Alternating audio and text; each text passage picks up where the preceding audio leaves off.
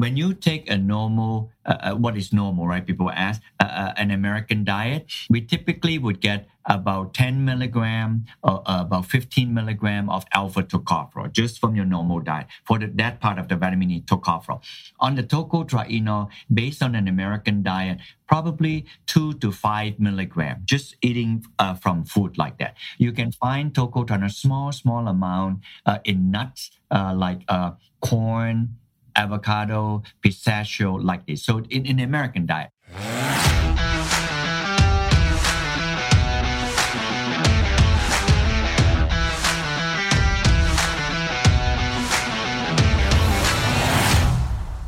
Hey there, my friend. This is Dr. Anthony Balduzzi, founder here at the Fit Father Project and the Fit Mother Project. And I want to welcome you to this wonderful episode of our podcast where we're joined by special guest expert, Dr. Barry Tan. And this is going to be a good one because believe it or not, Dr. Tan is the world's foremost expert on vitamin E.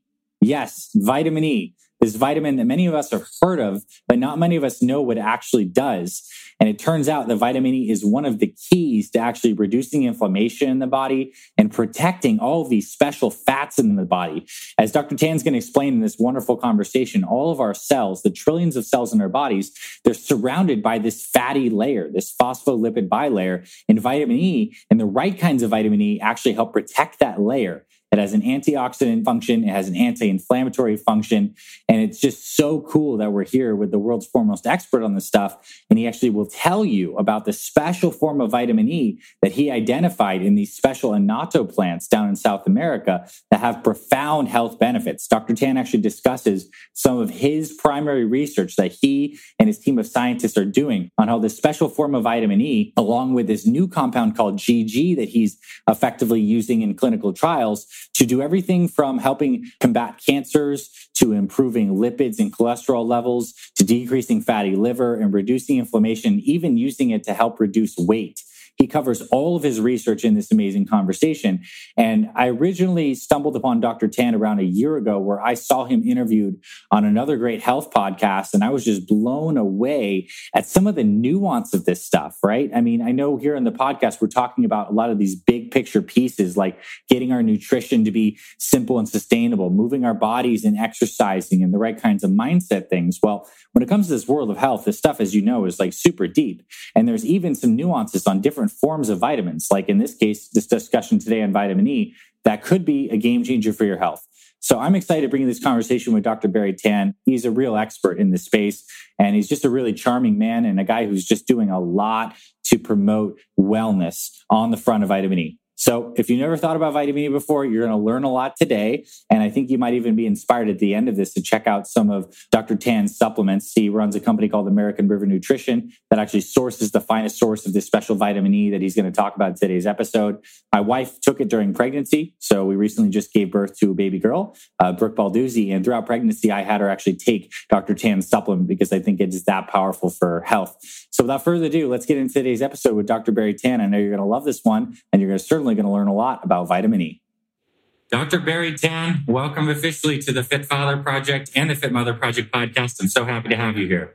Thank you, Dr. Anthony. Great to be on your show. And hopefully, this will be a very instructive and useful information to the audience that have been faithfully following you. It, it no doubt will be. And I think this is going to be a really cool episode, and probably one of our most unique episodes because we've never had a actual primary investigating scientific expert on here to talk about a vitamin, vitamin E, that you've dedicated pretty much the large part of your life to studying. And now it almost begs the question if, if, if one man is to study vitamin E for over, you know, 30, 40 years now, what what fascinated you so much about vitamin E? And, and, tell everyone listening what vitamin E even does. Some people may be familiar, some people may not. So let's start high level, then we'll kind of drill down on how vitamin E might be one of the key things to do to have a good anti-aging and longevity.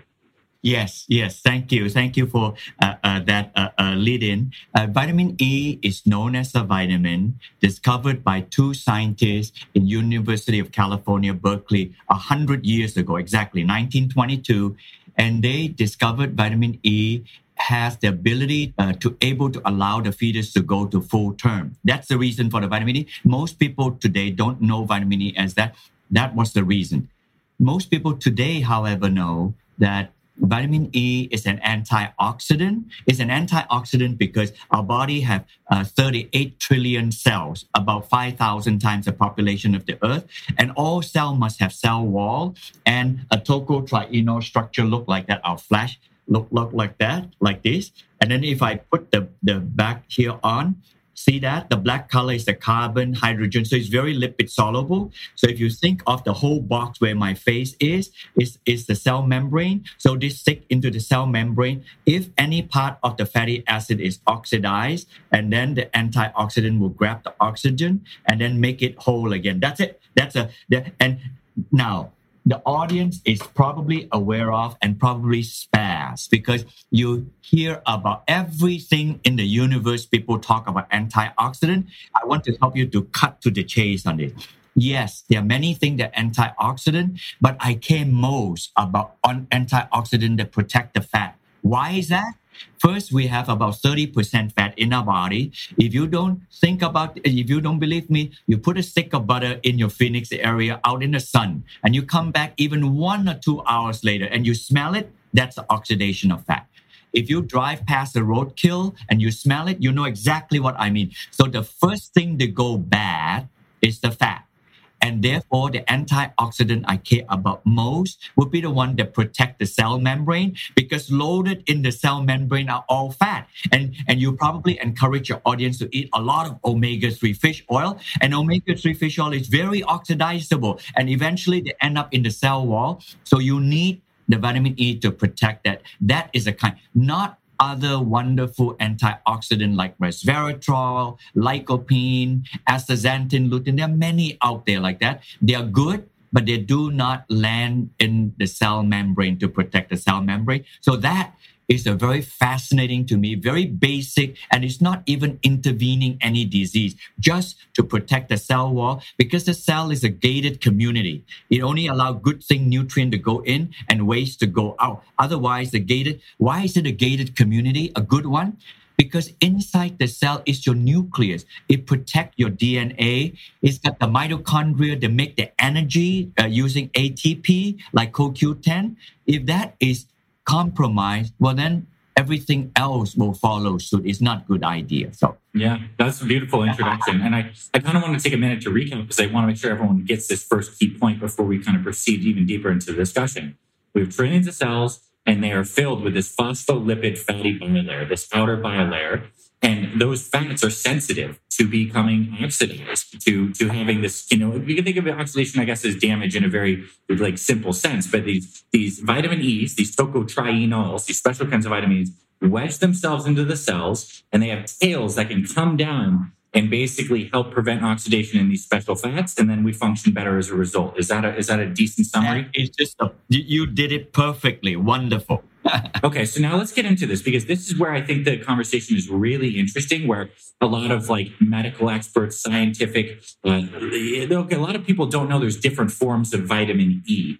And oftentimes when we look at supplements and a supplement may have vitamin E or we see vitamin E in food, it comes in different forms than this very special form of vitamin E that you've been studying, which is tocotrienol.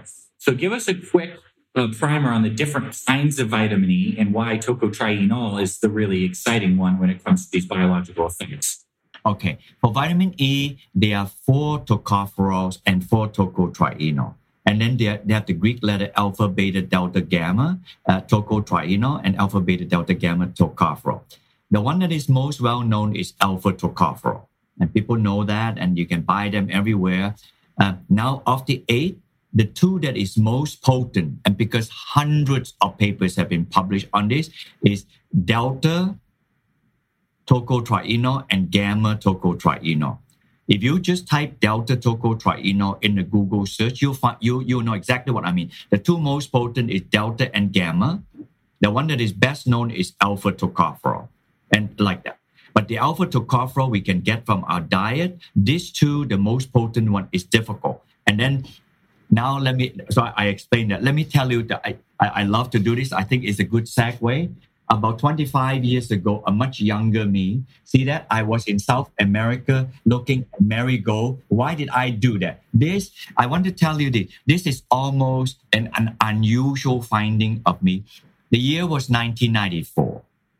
there was a famous ophthalmologist at Harvard, and she discovered that in the back of the retina uh, here, where the fovea is right at the highest pixelation that I'm looking at people here, have a lot of zeaxanthin, and flanking out here are the lutein. And she thought that lutein and zeaxanthin, which is a carotene, uh, is able to filter out the blue light. And today we already, everybody knows you take lutein and zeaxanthin to prevent macular degeneration.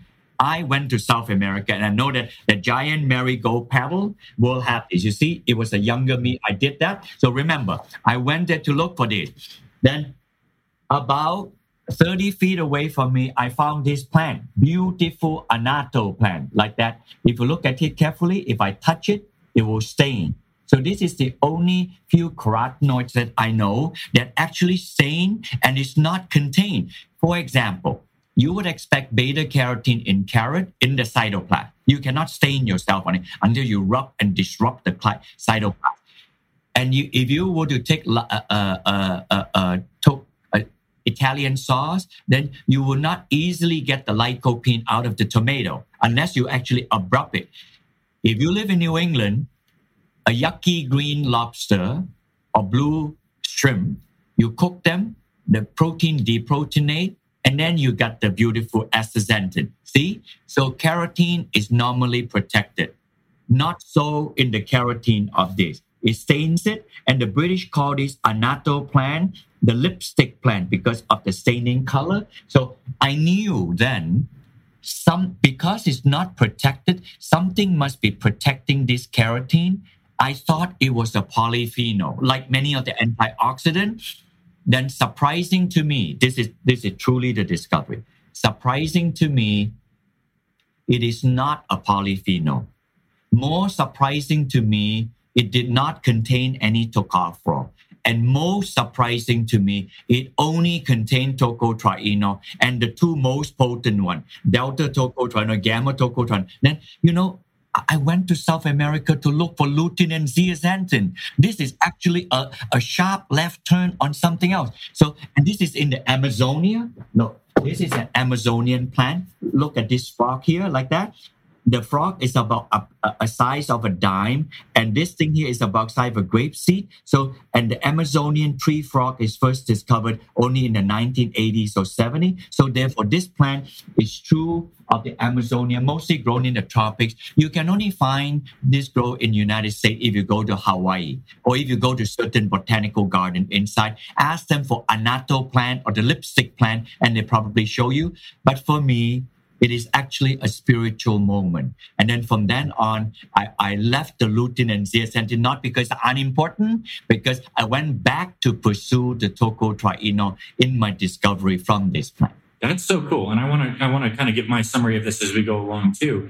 You basically were we'll use the word vitamin A, but these carotenoids that many people are familiar with are you know related to vitamin A and beta carotene being a form of that. So you went to go look for what we call carotenoids and vitamin A, but then you find that this in this very special plant, the annatto plant, that has this coloration that seems to be outside, not inside the cell wall. And you're like, why could that possibly be? How is it not being oxidized? And then you discover that these tocotrienols, the two potent forms, are there protecting these carotenoids, making them bioavailable. And now you're like, wow, this is something special and unique you don't find very often. Let's start to explore this deeply. And then you discover some of these biological effects in a deeper way or, or, or really like look into them more. Is that a, is that a fair summary?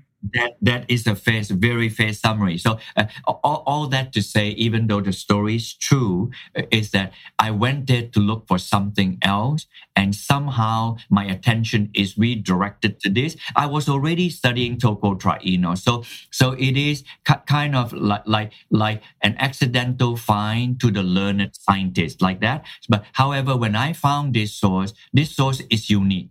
Previous to this, uh, Dr. Anthony I have found three sources of tocotrienol. In the plant kingdom, they are, they are uh, uh, abound. But for tocotrienol, you only can find three in three places, and I discovered all of them. The, uh, the first one uh, I discovered was on palm, palm oil, and the other one on rice bran oil. And then I stopped the research. So the audience to know why did you stop the research if you know tocotrienol is good?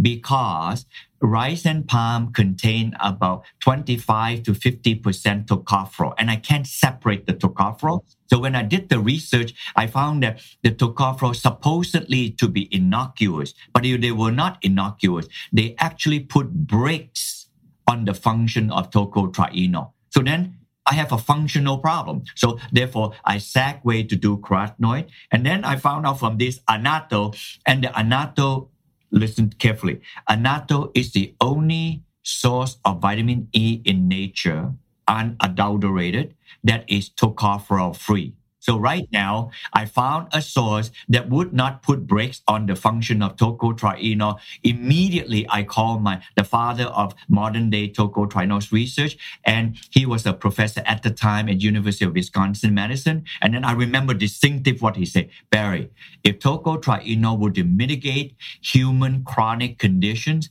this annatto tocotrienol better do better do. If it does not, all of our research have gone away. So, so that was in probably in 19, uh, uh, 1989, 1990. And since then, my entire life have been arrested to do research, both in animal study and later the 20 clinical trials uh, uh, uh in tocotrienol, and would love to pursue that as you asked me a question on that. Yeah, well, let's let's talk about that now. I think it's a perfect segue to actually looking at some of the evidence that you thought you found from all your research that this is beneficial, and to spell out maybe some mechanisms that you either have seen directly or hypothesized about why it's so uh, effective. And, and the antioxidant capacity in the lipid bilayer is probably going to be the thing we kind of come back to.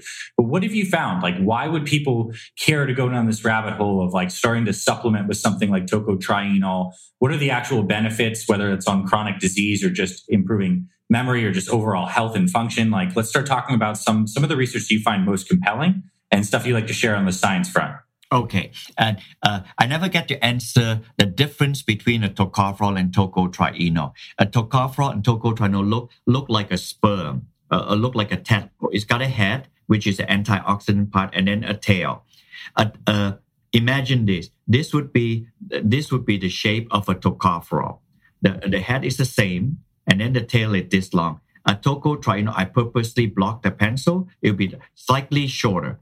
So because it's slightly shorter, when it sink into the cell membrane, it's able to move around the cell membrane 50 times faster than the tocopherol. So I usually like to capture that uh, as uh, a vitamin E captures the bad guy. A tocopherol because it's deeper anchor into the membrane. It's like a local police in a town capture the bad guys, and and uh, a tocotrienol would be like a state trooper across the whole state to capture, able to uh, uh, uh, surfacially cover a larger surface area. That that is just the, the, the description of the molecule. Now, as to the function, we probably me and other people have published probably about 500 over papers out there in animal study first. And I'm not the only one, so let's be clear. And then the chronic conditions are lipidemia, high fat, high high uh, cholesterol, and then metabolic syndrome that are pre-diabetic. And then we also study uh, diabetes, and then uh, uh then fatty liver disease. This cluster of chronic conditions like that, and obesity like that. And then the other one, time permitting, and I, I I, was just stricken in my heart. Of the five, uh, 500 to 700 published study, initially it was about one third of that. And eventually it become even like half of those studies were not the one I mentioned to you. They were on cancer, Cancer is largely thought of as a chronic condition, except for childhood cancer, which is you know blood-borne cancer and brain cancer. Otherwise, most of the hundreds of cancer are also aging. Time permitting, I can cover the clinical study we're doing on cancer. That, that is kind of like a little bit off on left field like that. I decided to do that because half of the study is on it and I jolly well know the FDA will never allow me approval, but I did that because I want to prove to myself it worked on it. However, later. On the one that I mentioned to you, we did all the animal study, the metabolic syndrome, the lipidemia like that. Then eventually I got to do clinical study. Now, clinical study, you have to choose your battle because you they cost so much money and they take such a long time. They are not guinea pigs. They are people. So when you do study with people, it had to be well controlled. You got to do it right. Otherwise it won't work like that.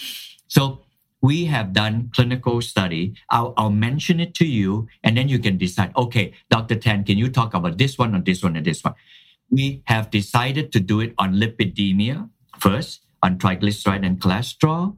Later, we segue to prediabetes, the early stages of metabolic syndrome.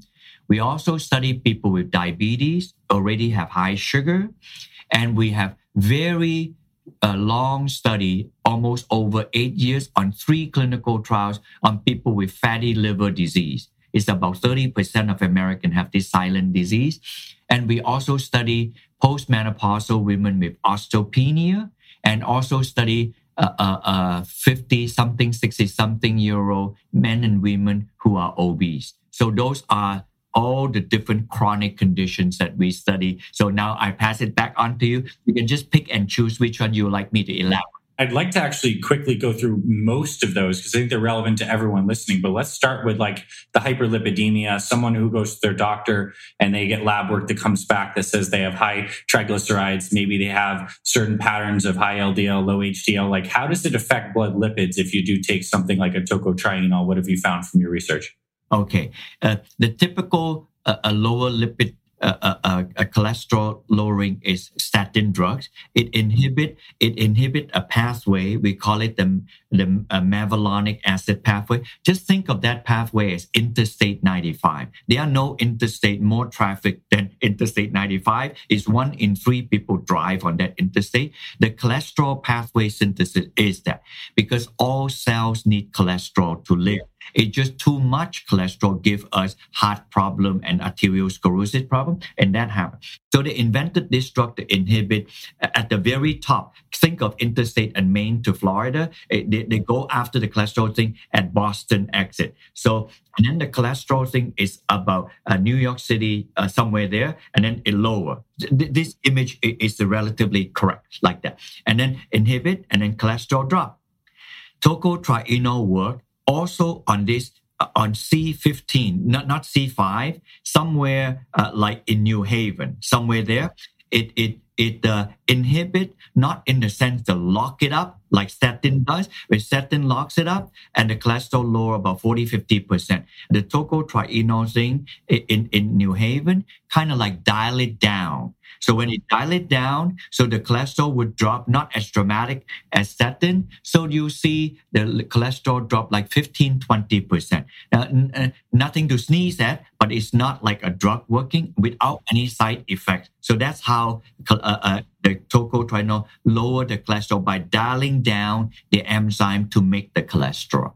Nice, and that's that's really good news. Have Have you seen people take a statin with tocotrienol together? Has that been studied? That has been studied uh, uh as early as in the late uh, 1990s, and basically that study showed that if you take statin, it'll drop about 20 percent if you take that is the first generation of statin, and then if you take that with tocotrienol, then it would drop another 5 10% more. So then then the scientists said that you can talk to your doctor maybe you can uh, uh, titrate down uh, your statin intake and then take a, a, a tocotrienol with your statin with lower dose of statin. And some people who take statins complain, you know, there's myalgias, there's certain things that can happen, maybe some decreases in for men testosterone levels. Is this something that tocotrienol is free from? Do we know have any data on any of that aspect of it? Does it affect hormones in the same way that statins may? I, I will try to answer that question uh, in in the in the way uh, uh, that CoQ10 is dropped or not because it's well known. Again, if you the statin inhibit at uh, uh, Boston, tocotrienol work in New Haven, and then the cholesterol uh, uh, uh synthesis is in New York City, segue this way, and then CoQ10 is further down. So when people take statin drug, CoQ10 drop. Everybody knows this, so we supplement CoQ10. And when we did the the tocotrienol study, we checked for people's CoQ10, and we noticed that the CoQ10 did not drop, and nobody in all our clinical trials subsequent to this ever complained about possibility of myopathy or any other side effects. But now that you mentioned the myopathy thing, I will I will say this. Down here, where the CoQ10 is made, the, the, the body exit makes five carbon at a time. So the the, the, the statin inhibit at 5 carbon, 10 carbon, 15 carbon is where cholesterol is made. And then 20 carbon, there's the compound in 20 carbon in the human body. It's called geranyl geranyl.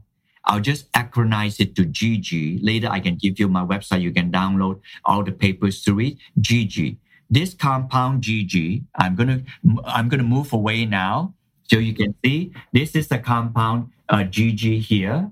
This compound in the front here is GG. See the tail here? The plant uses this GG to make the tocotrienol. So as if I was not blessed enough to discover tocotrienol in, in this beautiful annatto plant that I show you, when I extracted the, the uh, removed the color and extracted the tocotrienol, I I still found that there is about a few percent of something look yellowish, light orangey color.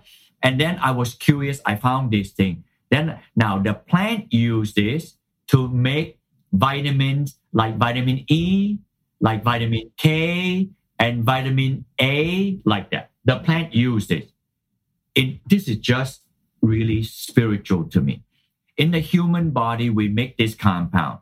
In the human body, is unable to use this compound to synthesize vitamin E, K, or A, or D like these. Really? So plants can, but humans can't use GG to build these things? Yeah, correct. But however, in human, we use this compound to make the compound behind me much longer tail. That is coenzyme Q10. Everybody in the audience notice. If you look at the black and white, that's the entire tail of CoQ10 all the way to the end there. There is about two and a half GG stitched onto the whole tail of CoQ10 to do this. So did you actually understood what I said? No supplement makes CoQ10 and GG is used endogenously, means inside your body to make CoQ10. So you can supplement with GG and get CoQ10 increases. Yes. So this is probably the first supplement that you've ever seen as a precursor to CoQ10, effectively. Right. That is right. And, and right now, now you piece it all together. People take statin drug, cholesterol lower, and CoQ10 lower. So we supplement CoQ10. But nobody ever explained to you or to me, to us, why, if you take statin drug, CoQ10 drop? The reason when we take statin drug, CoQ10 drop is because GG, uh, uh, uh, statin inhibit GG synthesis. And because it inhibit GG, there is not available GG to make CoQ10. Therefore, CoQ10 drop. Now, as some of the audience know, CoQ10, the scientific word is ubiquinone. And ubiq is called ubiquinone because it's ubiquitous in the body, all over our body. Yeah. So right now, let me propose to the audience. The reason CoQ10 is ubiquitous is because GG is ubiquitous. This is this is such a blessing. I don't want to steal the thunder away. Can you imagine it? I'm stealing the thunder away from tocotrienol, which I spent my whole life to study, and then because of my discovery of this thing, I'm so passionate. But but I wanted to finish up the tocotrienol, and maybe the last minute or two you can do about the GG thing like that. So for lipidemia, we gave people about 100 to 200 milligram and the cholesterol would drop. But when that happened, Dr. Anthony, I noticed that these people with high cholesterolemia, oh, the triglyceride also drop. And I remember triglyceride drop is important for people that have metabolic syndrome, which means pre-diabetes and diabetes. So then we decided, okay, now that I got the lipidemia piece, then I'm going to the second piece. So I'm looking at people with a metabolic syndrome, uh, insulin resistance, but they are not yet diabetic. That means that the sugar is normal high, but not super high, but the triglyceride is normal high and somewhat high. And then, so we have this normal high sugar, quite high triglyceride. So we gave them tocotrienol like that. and the triglyceride dropped dramatically, and actually the sugar dropped a little bit, I can see the balance is coming back into kilter. And, and then I thought, this is great because 90 million Americans have, have a pre-diabetic. Then encouraged by this, this is everything I talk about. Take me two to three years. They, they add up. It's a long time coming. Then I decided to do diabetic study. So now the sugar have gone up the roof and then uh, and then they are also taking medication to lower the sugar like that the triglyceride also is high so when when we did that we found that the sugar dropped and the triglyceride dropped. But I was not satisfied, uh, Dr. Anthony, that the sugar dropped. I need to know that the insulin is responsive. That's asking a lot. So therefore, I study a, a marker called HOMA IR. HOMA IR is homeostatic uh, uh, insulin resistant. So it's a measurement for both the sugar drop, like the overnight fasting sugar, as well as the improvement of the insulin. And we found that the IR drop. So I know the insulin is activated. So then I said, wow, this is as good as it can get. How much were this patient given? They were given uh, the lowest dose was about 250 milligram, and the high dose is about 400 milligram on this pre-diabetic diabetic study. And is that once per day, twice per day? Is it taken with a fatty meal? Does it matter? Okay, uh, always taken with a fatty meal. If you take it on an empty stomach, then less than half will be absorbed. So it's a waste. So take it with a, a fatty meal and then uh, uh how much? Uh, uh, take it twice, uh, up up to 300 milligram, you can take it all at once. So if you have 400 milligram, you take it twice a day. And typically, I take mine with lunch and dinner. And why would I take it? I, am a small size guy, but I have genetic hypercholesterolemia. So I wanted to take it because it also low. Oh, I forgotten to tell this piece. Oh, I'm so glad. When I when I did this, I knew that these people who are pre-diabetic and diabetic have systemic inflammation. So we measure the C-reactive protein and the interleukin 6. And, and uh, you can clearly see physiologically, it calmed down the inflammation in the body. But I will leave the last piece last. After this, I decided to go for the best one, uh, to go for the biggest one about 20 about 25 to 30 percent of the Ameri- american population have fatty liver who would have guessed 30 years ago when people have cirrhotic liver is because of over over drinking of alcohol? And today we have people liver looking like people who have consumed over excess of alcohol but have nothing to do with alcohol. It has to do with seriously heavy fat enough that this condition is called NAFLD it just acronized from acronized for it's a lengthy word, but you got the gist when I say the name. Non-alcoholic fatty liver disease. Yeah. So basically you're having scarred hurt livers no presence of alcohol. It's from our diet, obviously, and you know what we're ingesting, you know, from a high sugar content and a high fat content. Yes. And then this liver, just so people know, it's like we had the idea it's like it helps detoxify things. Yes, it does, but it's our, one of our main metabolic organs that helps maintain our blood sugar. It helps, you know, process all these different kinds of things. When the liver becomes fatty, it just doesn't work well, and then all this stuff starts to happen. So take us take us away on how vitamin E and tocotrienol interfaces with this story while this this is this, you, you said that it make the liver not able to work well i'll come back to that and i'll give you a reason when the tocotrienol fixes the liver how it work well and it has to do with weight loss. But i'll, wait that last. I, I so we decided to do clinical trial on people with fatty liver.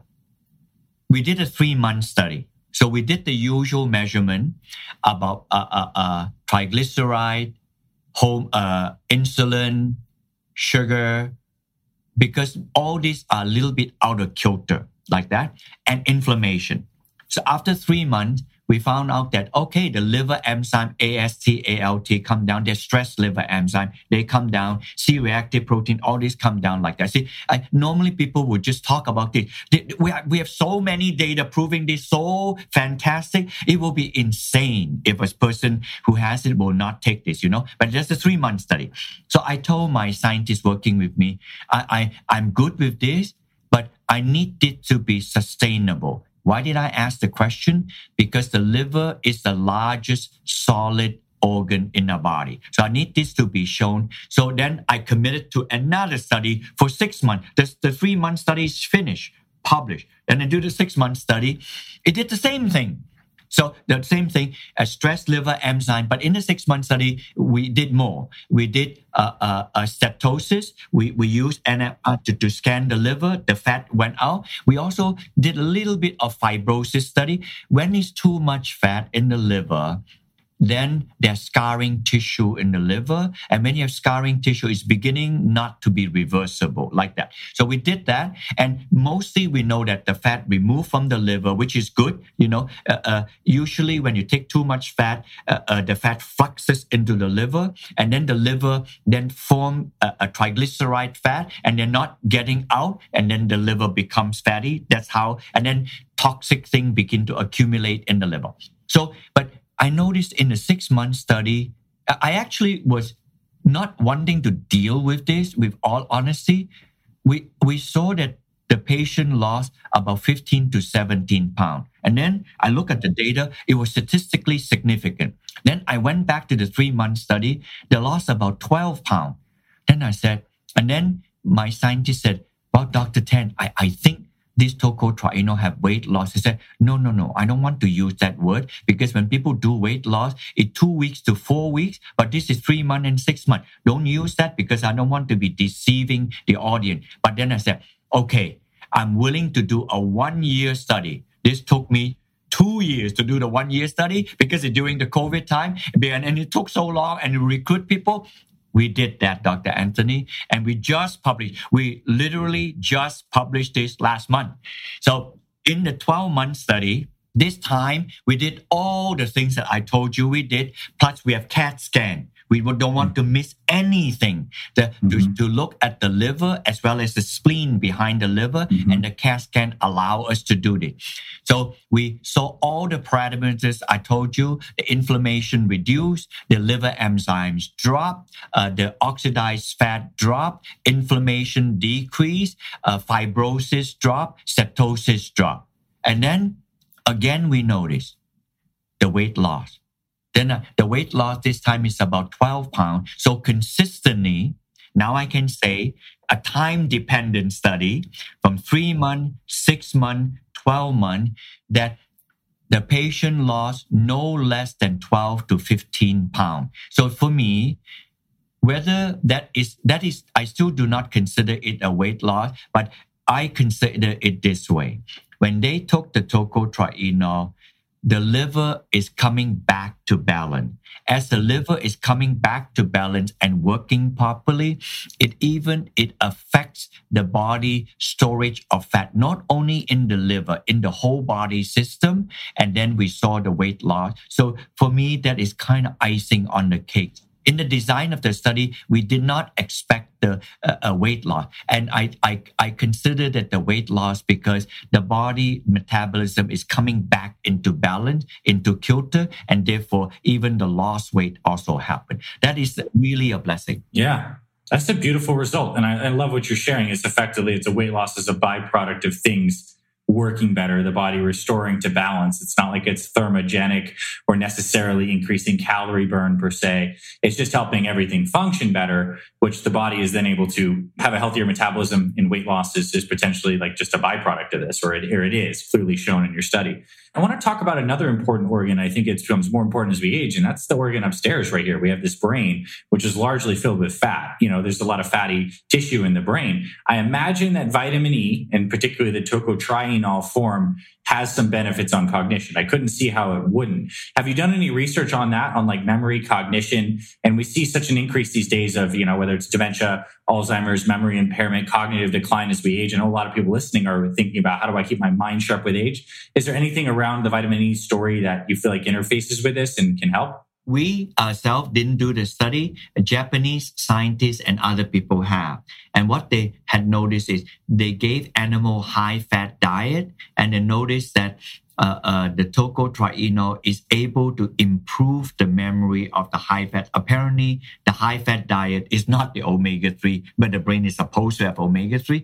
They have high fat diet, kind of like simulating metabolic syndrome. And then they found out that uh, uh, uh the rat is able to have improved memory uh, uh, on that. In the presence of a high fat diet, which is interesting when you look at research high fat diets, because that might not mean the same thing like a human high fat diet. It's effectively a high fat diet. It's a diet that will cause weight gain or model, you know, an unhealthy standard American diet, which means it has fat, but it also typically have quite a bit of sugar in those high fat diets too, right? Or carbohydrate. What's the proportion? Is it like 50% sugar, third, like 30% fat, 20% protein, something like that? Do you know off the top of your head? Uh, I did not know. I remember that they say they design, sometime I've seen study that design high fat and high carb diet, but this one may be high fat. I don't remember it was high carb diet. We have done other study with high fat and high carb, meaning sugar like that. And in that, we saw a, a tocotrienol impact uh, on the, the weight gain of the rat. But the most distinctive thing I remember from those animal study was that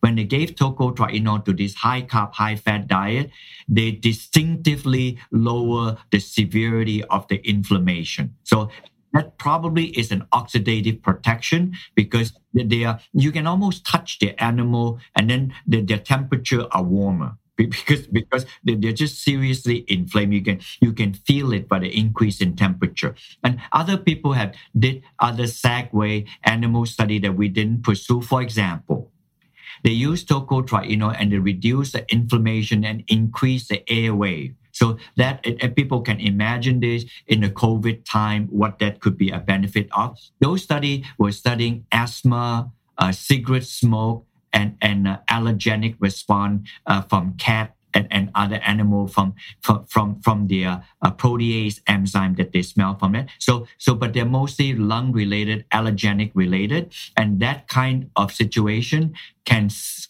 certainly be compounded in, in our pandemic situation like that. So we didn't pursue those, but we read other people doing those kind of studies. Got it.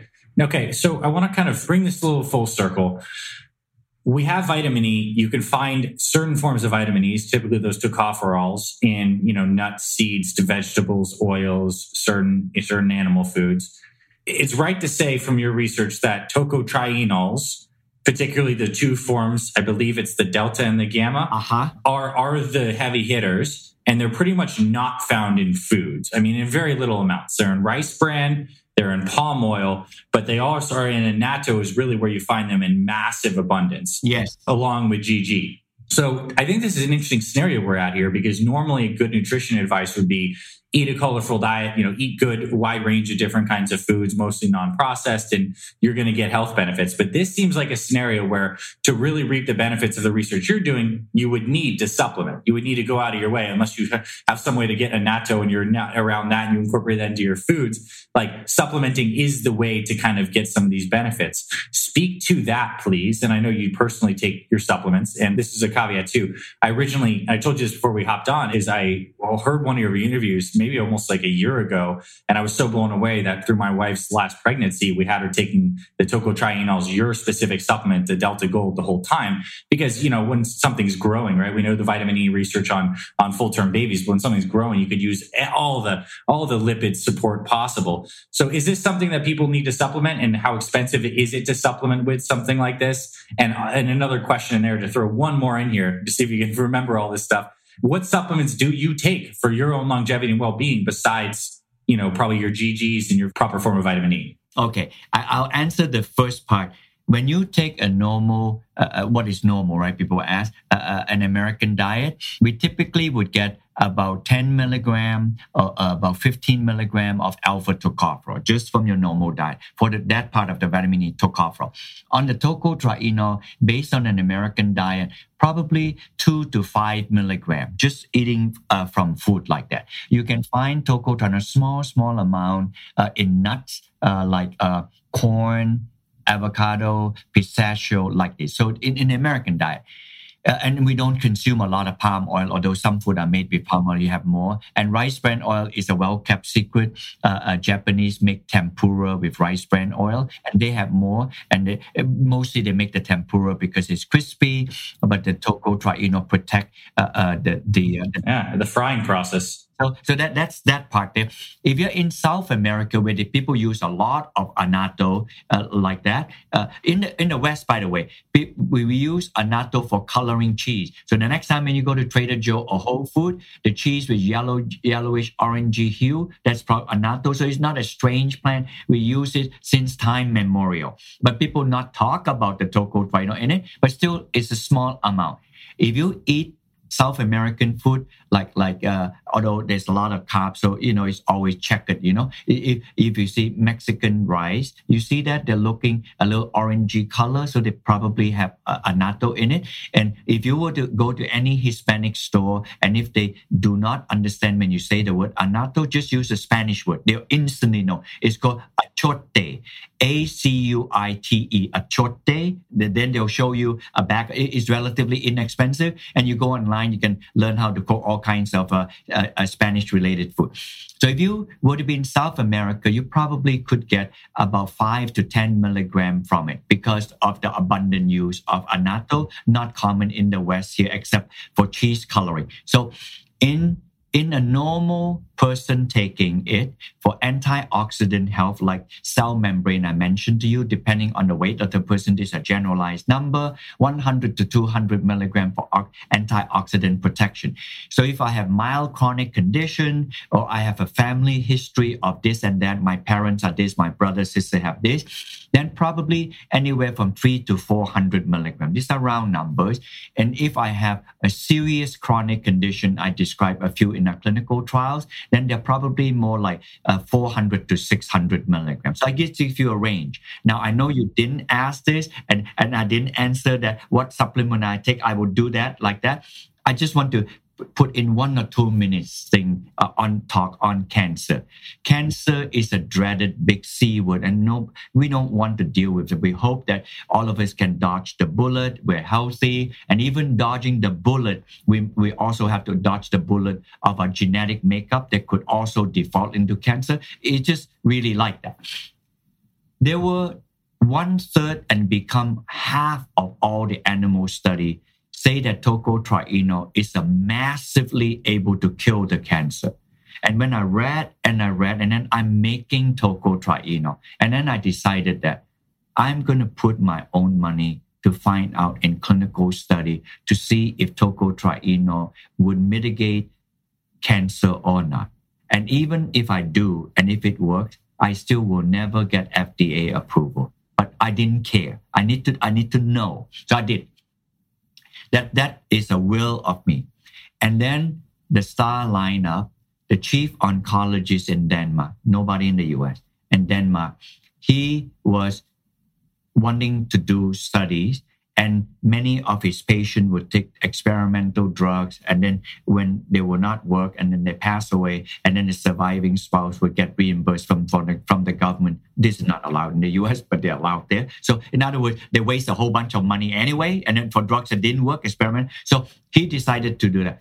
So right now we have in denmark about six to eight ongoing some finished some aborted clinical trials and it probably cost the government $15 million for which we didn't pay. But I have to provide the medicine, and the medicine that's cost me to provide it to them, make it in a proper way for them. These patients take 900 milligram, 300 milligram each for breakfast, lunch, and dinner. What are the cancers we study? These are clinical trials. We are studying stage four cancer patient, which means that there are no more available option, and most of them would not live. So just remember the context. They're not stage one, two, three, stage four, but no option. They've gone everywhere like that.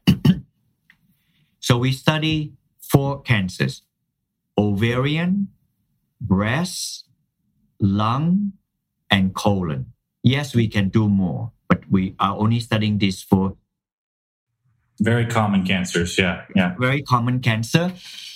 Right now, the ovarian cancer is done we're waiting for the other cancer probably in another year or two. what result did we get on the ovarian cancer? They are given anti-angiogenic drugs. So these are the drugs that prevent the tumor from growing any bigger.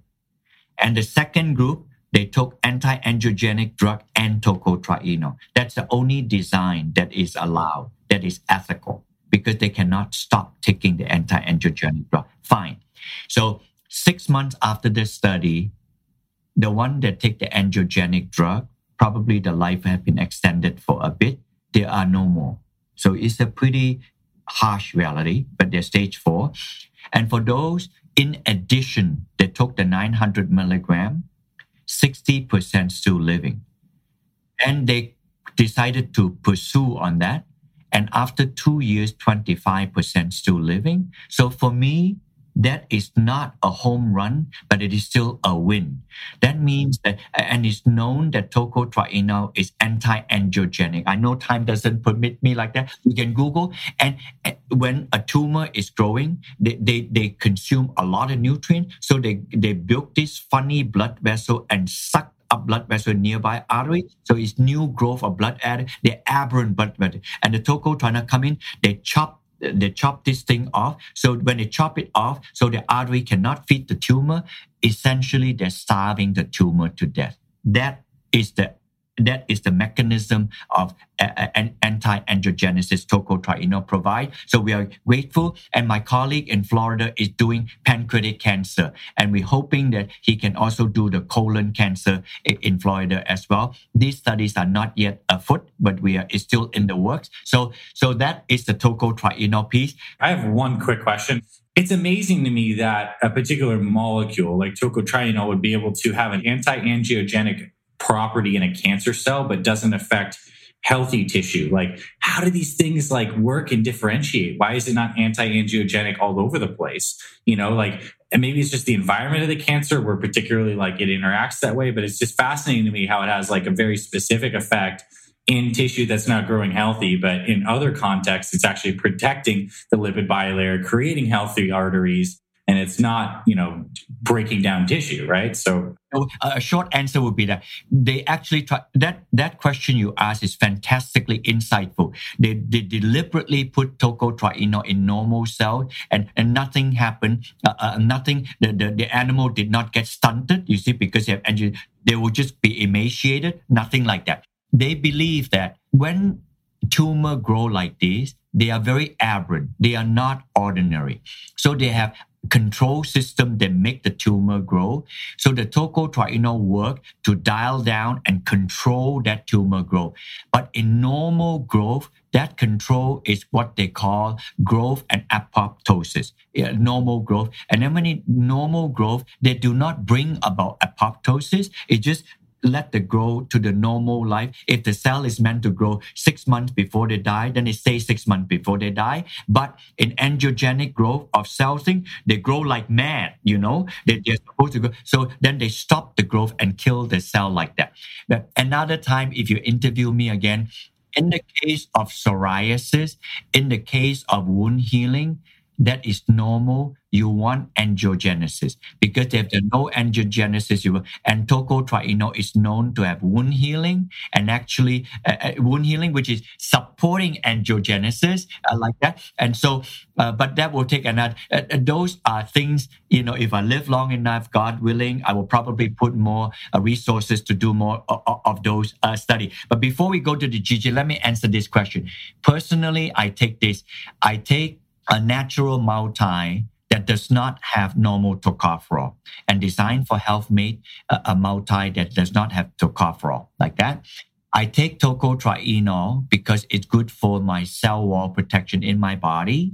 And then I take CoQ10 because it protect me as I grow older in my cardiovascular health. So those are the main one I take. Of course, in addition to that, I take fish oil because I cannot consume enough omega three. And then beyond that, uh, uh, uh, periodically I, I, take some uh, uh, uh resveratrol like that. So those are the added on. But the three, four main one are CoQ10, tocotrienol, a multi that does not contain tocopherol like that. NGG, and GG to, to prevent me from having uh, any sarcopenia because of muscle. I know you're going to ask about that. Yeah. Well, let's go. Let's talk about GG. And again, to kind of make sure everyone's kind of caught up, is GG is this building block that our bodies use to make CoQ10 and these other like, which is again ubiquinone, like ubiquitously found in all cells. It helps with energy production, and it was spiritual for you because you found the GG were like these like Lego blocks of building up, and you found a source of it,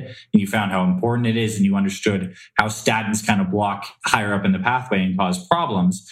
So let's get into GG. Like, where does this where does the story get bigger, and and let's get into the highlights of the GG story if you can still hear me as I show you, in the front here is a GG molecule, also from annatto, and in the back here is a large, long, long tail uh, CoQ10 molecule. If you look at the tail, the black and white molecules here, so two and a half lengths of the entire tail of CoQ10 comes from GG. I'm actually saying that if you take GG, or whether you take GG or not, the reason your body make CoQ10 is because of GG. And the reason when people take statin and then a CoQ10 drop is because it's on the same pathway, it inhibit GG and therefore CoQ10 drop. So you know that now as we grow old, even if you don't take statin, if you grow old, what older. When a person eh, after 30 years old, 40, they begin to notice 50, 60, even more noticeable. They begin to have increased muscle mass loss. Uh, we should have about 40% muscle mass and the skeletal muscle protein like that, but they're lost and nobody seemed to explain why and everybody is taking copious amount of amino acid and protein they are not necessarily bad but but GG is required for the making in the body of skeletal muscle protein. I'm saying as simplistically as I can. There are three things our body use GG to make that I know of, probably more in the future. One the most important one, I believe, skeletal muscle protein synthesis, for which 40% weight it is. So, in other words, you can do it resistively, physical exercise, which is a good thing to do, and then do that. So, if you do physical exercise, it actually stimulates your body to make more GG. Therefore, you can do like that. So, it, eh, but people don't have that narrative. The only narrative is protein, protein. Right, amino acids, yeah. So, yeah. that's that part. And the second one GG is required for the synthesis of CoQ10. I explained that to you. That is the energetics to give us energy. And the last one, like that, I don't have time to elaborate, but to let you know this. GG is required in the body for the synthesis of MK4. Everybody know we should have we should be taking menaquinone 7, but not MK4. You should interview me another time sooner than later. And this is vitamin K, really, is what we're talking about now. We're talking about a, a special subset of vitamin K. Yes. Yeah, yeah. And this vitamin K uh, uh, is from GG, and menaquinone are made by fermentation in the gut the only menaquinone made in the human body all over is MK4. So MK4 is found in the body where CoQ10 is found in the body all over. And these two are found all over in the body because of GG. So if you uh, if you think of uh, MK4 like strong bone, uh, strong muscle, uh, uh, uh, cal- anti-calcification in the artery, because of menaquinone is probably ending up because of GG. If they have GG, this will be mitigated. If they don't, calcification of the artery, weak bone, with low energy, and then clotting factor problem like that. So I am to, to tell you how incredibly blessed I am to first found this plan to make tocotrienol and then furthermore to further find GG and we are the only company in the world and we make it right here in United States. So and, and, and another time, I was not born in United States. I'm an immigrant here though I've been here for a long time like that. And then I have many people asking me, why don't you make this in other countries? I said, no, this is not my country of birth. It's my country of adoption. I love the US. I'm going to make it here and it's going to stay here. And then now I have the privilege to say that this GG and tocotrienol is made in the United States, right here in Massachusetts, you know, and this has huge blessing to people. If you if you go on our website, uh, uh, you either type my name Barrie Tan, spelled B A R R I E, or you go to American River Nutrition, you probably can download all the papers uh, of GG, of tocotrienol. And we also make a product where the GG and CoQ10 put together. We call it Duoquinol. So Delta Gold a GG Gold and Duoquinol. That's it. We don't make anything else, and we don't even make finished product. If you go to the website, you list all the companies selling them. So if you want to buy tocotrienol or buy vitamin E, make sure it is not tocopherol. And if it is tocotrienol, make sure it say annatto tocotrienol. And if you want to buy the one that made from us here in Massachusetts in the US, make sure in the back it say Delta Gold somewhere. That means that they they make their brand, but it, they got it from Delta Gold. But if it's Duoquinol, which is the CoQ10 and GG, or the GG Gold, we are the only company in the world making it now. Well, was this a absolutely wonderful and informative presentation? I mean, thank you. I, I, do think it's a privilege to be able to interview at this point in your career, having learned so much and yet also pushing so many exciting fronts. I wish you a beautiful next few years ahead, continuing to be a champion for the importance of, of tocotrienols and GG. I mean, this is literally the first time I'm learning about GG, so I'm really pumped up. And I know a lot of people listening will find this. I would encourage you, this conversation, this is the one you might want to listen to a couple times over and over to really let it sink in. And of course, there's going to be a link to American River Nutrition, your website, yes. and all of this in the show notes, whether you're watching on YouTube or you're listening on one of our podcast platforms. There's going to be links to Dr. Barrie Tan and all of your amazing stuff. Thank you for coming on, spending your time with us today, for doing all the amazing research. It's very clear to me that you're a man driven by tremendous passion, and I love that this has become a spiritual thing for you, like a like a deep calling forward of like epiphany and now sharing for the goodness of others. It makes me very happy. So thank you, Dr. Tan, so much. It's amazing to have you today. Thank you so much. And if you want to download the book, it's free of charge. You can go online and then download it. The book that I show you here is a labor of love. But thank you so much. Have a wonderful weekend, all of you guys. We'll talk to you guys soon. Thanks so much, Dr. Tan. Thank you. Thanks for listening to this week's episode of the Fit Father Project podcast. If you love what you heard, please rate and review our podcast on Apple Podcasts. It really helps spread this show to more men who need this valuable info. To watch full video episodes of this podcast and other motivational videos to inspire your training and more, visit our Fit Father Project YouTube channel. It's free and everything's made for busy guys over 40 like you. Visit youtube.com forward slash Fit Father Project to get access to our entire video library.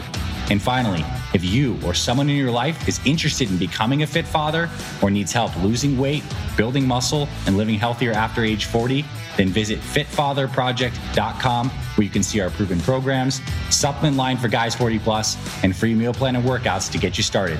This is Dr. Anthony Balduzzi signing off. I'll see you in the next episode.